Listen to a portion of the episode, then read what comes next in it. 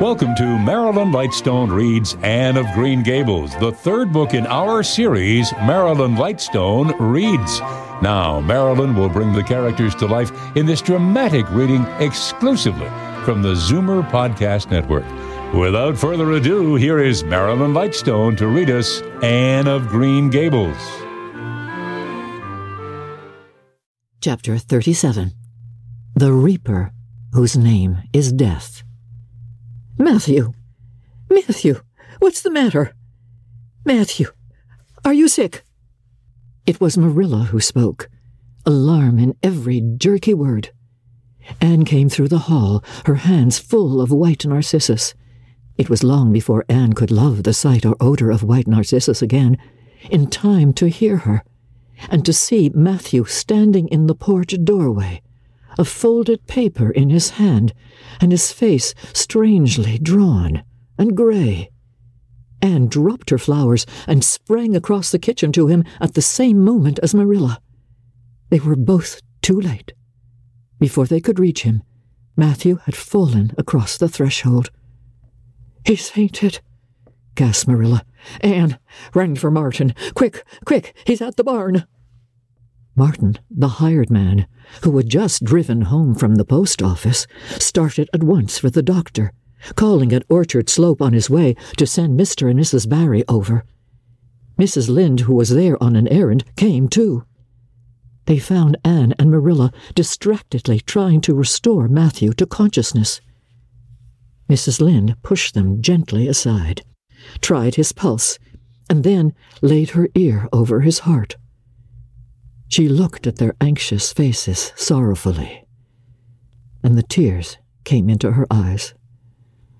Oh, Marilla, she said gravely, I don't think we can do anything for him.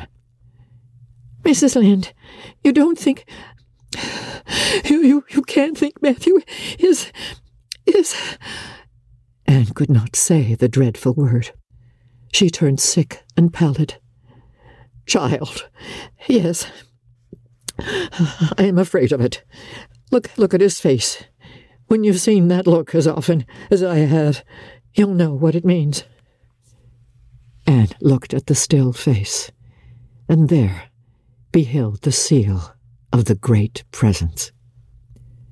When the doctor came, he said that death had been instantaneous and probably painless, caused in all likelihood by some sudden shock. The secret of the shock was discovered to be in the paper Matthew had held and which Martin had brought from the office that morning. It contained an account of the failure of the Abbey Bank. The news spread quickly through Avonlea, and all day friends and neighbors thronged Green Gables and came and went on errands of kindness for the dead and the living. For the first time, shy, quiet Matthew Cuthbert was a person of central importance. The white majesty of death had fallen on him and set him apart as one crowned. When the calm night came softly down over Green Gables, the old house was hushed and tranquil. In the parlor lay Matthew Cuthbert in his coffin, his long grey hair framing his placid face, on which there was a little kindly smile, as if he but slept, dreaming pleasant dreams. There were flowers about him, sweet old fashioned flowers which his mother had planted in the homestead garden in her bridal days, and for which Matthew had always had a secret, wordless love. Anne had gathered them and brought them to him, her anguished, tearless eyes burning in her white face. It was the last thing she could do for him. The Barrys and Mrs. Lynde stayed with them that night Diana, going to the east gable, where Anne was standing at her window, said gently, Anne, dear, would you like to have me sleep with you tonight? Thank you, Diana. Anne looked earnestly into her friend's face. I think you won't misunderstand me when I say I want to be alone. I'm not afraid. I haven't been alone one minute since it happened. And I want to be. I want to be quite silent and quiet and try to realize it. I can't realize it. Half the time, it seems to me that Matthew can't be dead. And the other half, it seems as if he must have been dead for a long time. And I've had this horrible, dull ache ever since. Diana did not quite understand. Marilla's impassioned grief, breaking all the bounds of natural reserve and lifelong habit in its stormy rush, she could comprehend better than Anne's tearless agony. But she went away kindly, leaving Anne alone to keep her first vigil with sorrow. Anne hoped that the tears would come in solitude. It seemed to her a terrible thing that she could not shed a tear for Matthew, whom she had loved so much and who had been so kind to her. Matthew, who had walked with her last evening at sunset, and was now lying in the dim room below, with that awful peace on his brow. But no tears came at first, even when she knelt by her window in the darkness and prayed looking up to the stars beyond the hills. No tears, only the same horrible, dull ache of misery that kept on aching until she fell asleep, worn out with the day's pain and excitement. In the night she awakened, with the stillness and the darkness about her, and the recollection of the day came over her like a wave of sorrow. She could see Matthew's face smiling at her, as he had smiled when they parted at the gate last evening.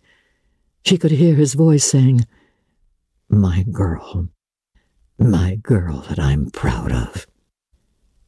Then the tears came, and Anne wept her heart out.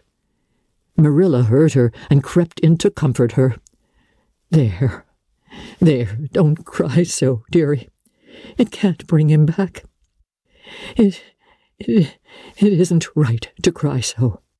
I knew that today, but, but I couldn't help it then. He's always been such a good, kind brother to me. But God knows best. Oh, just let me, let me cry, Marilla, sobbed Anne. The tears don't hurt me like that ache did. Stay here for a little while with me and keep your arm around me. So. I couldn't have Diana stay. She's good and kind and sweet, but it's not her sorrow. She's outside of it, and she couldn't come close enough to my heart to help me.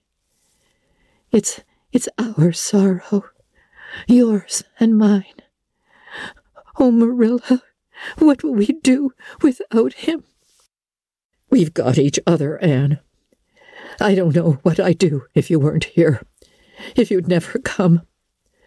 Oh, Anne, I know I've been kind of strict and harsh with you, maybe, but you mustn't think I didn't love you as well as Matthew did, for all that. I want to tell you now, when I can. It's it's never been easy for me to say things out of my heart. But at times like this it's it's easier. I love you as dear as if you were my own flesh and blood. And you've been my joy and comfort ever since you came to Green Gables. Two days afterwards, they carried Matthew Cuthbert over his homestead threshold and away from the fields he had tilled, and the orchards he had loved, and the trees he had planted. And then Avonlea settled back to its usual placidity. And even at Green Gables, affairs slipped into their old groove, and work was done, and duties fulfilled with regularity as before, though always with the aching sense of loss in all familiar things. Anne, new to grief, thought it almost sad that it could be so, that they could go on in the old way without Matthew. She felt something like shame and remorse when she discovered that the sunrises behind the firs and the pale pink buds opening in the garden gave her the old inrush of gladness when she saw them. That Diana's visits were pleasant to her, and that Diana's merry words and ways moved her to laughter and smiles. That, in brief, the beautiful world of blossom and love and friendship had lost none of its power to please her fancy and thrill her heart. That life still called to her with many insistent voices. It seems like disloyalty to Matthew somehow, to find pleasure in these things now that he is gone, she said wistfully to Mrs. Allen one evening when they were together in the manse garden. I miss him so much, all the time, and yet, Mrs. Allen, the world and life seem very beautiful and interesting to me for all. Today, Diana said something funny, and I, I found myself laughing. I thought when it happened I could never laugh again, and it somehow seems as if I oughtn't to. When Matthew was here, he liked to hear you laugh, and he liked to know that you found pleasure in the pleasant things around you, said Mrs. Allen gently. He is just away now, and he likes to know it just the same. I am sure we should not shut our hearts against the healing influences that nature offers us. But I can understand your feeling. I think we all experience the same thing. We resent the thought that anything can please us when someone we love is no longer here to share the pleasure with us and we almost feel as if we were unfaithful to our sorrow when we find our interest in life returning to us. I was down to the graveyard to plant a rose bush on Matthew's grave this afternoon, said Anne dreamily. I took a slip of the little white Scotch rose bush his mother brought out from Scotland long ago. Matthew always liked those roses the best. They were so small and sweet on their thorny stems. It made me feel glad that I could plant it by his grave, as if I were doing something that must please him in taking it there to be near him. I hope he has roses like them in heaven. Perhaps the souls of all those little white roses that he has loved so many summers were all there to meet him. Hmm. I must go home now. Marilla is all alone, and she gets lonely at twilight. She will be lonelier still, I fear, when you go away to college, said Mrs. Allen. Anne did not reply. She said good night and went slowly back to Green Gables.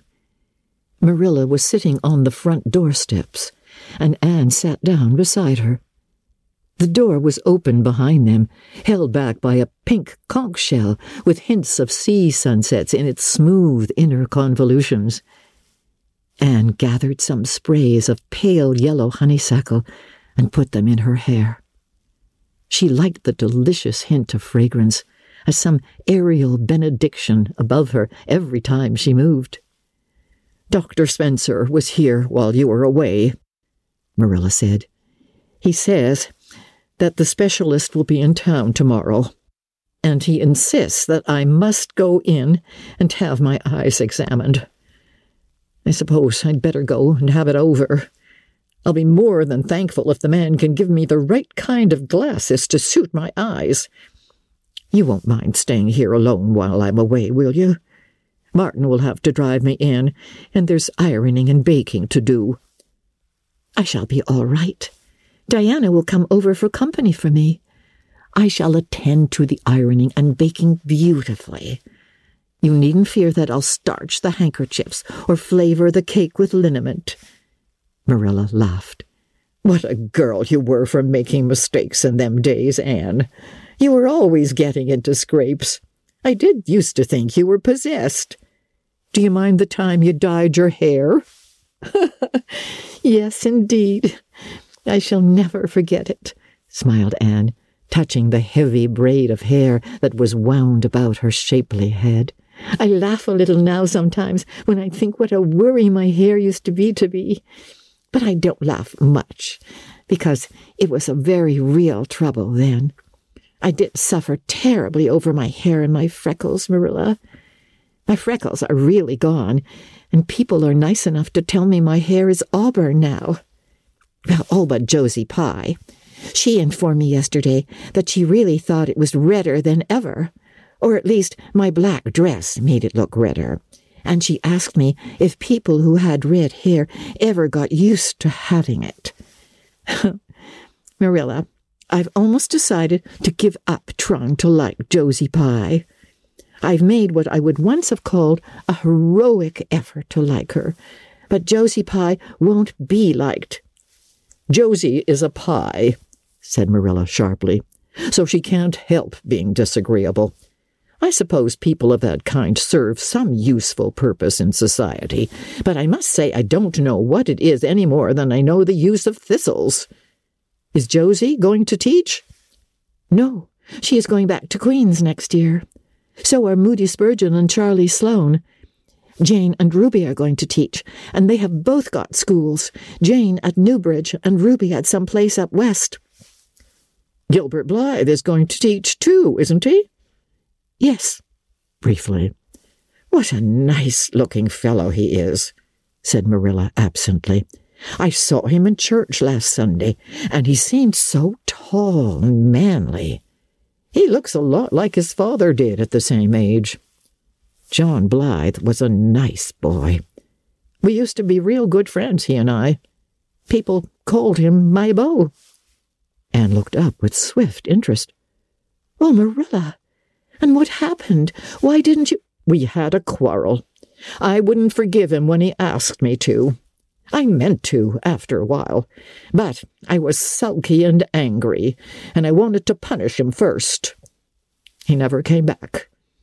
The Blythes were all mighty independent, but I always felt, well, rather sorry. I'd always kind of wished I'd forgiven him when I had the chance. So, you've had a bit of romance in your life, too, said Anne softly. Yes, I, I suppose you might call it that. You wouldn't think so to look at me, would you? But you can never tell about people from their outsides. Everybody has forgot about me and John. I'd forgotten it myself. But it all came back to me when I saw Gilbert last Sunday.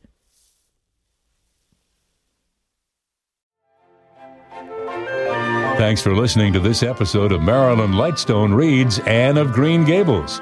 This episode was produced by Justin Eacock, executive producer Moses Znaimer. This is our third book in our Marilyn Lightstone Reads podcast. We invite you to go back and listen to Marilyn Lightstone Reads Jane Eyre and Marilyn Lightstone Reads A Christmas Carol if you haven't already. You can help support this podcast by recommending it to your friends and leaving a five star review in the iTunes and Android podcast stores.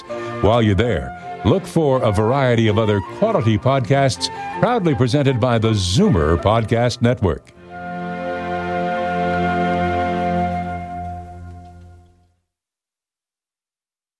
This podcast is proudly produced and presented by the Zoomer Podcast Network, home of great podcasts like Marilyn Lightstone Reads, Idea City on the Air, and The Garden Show.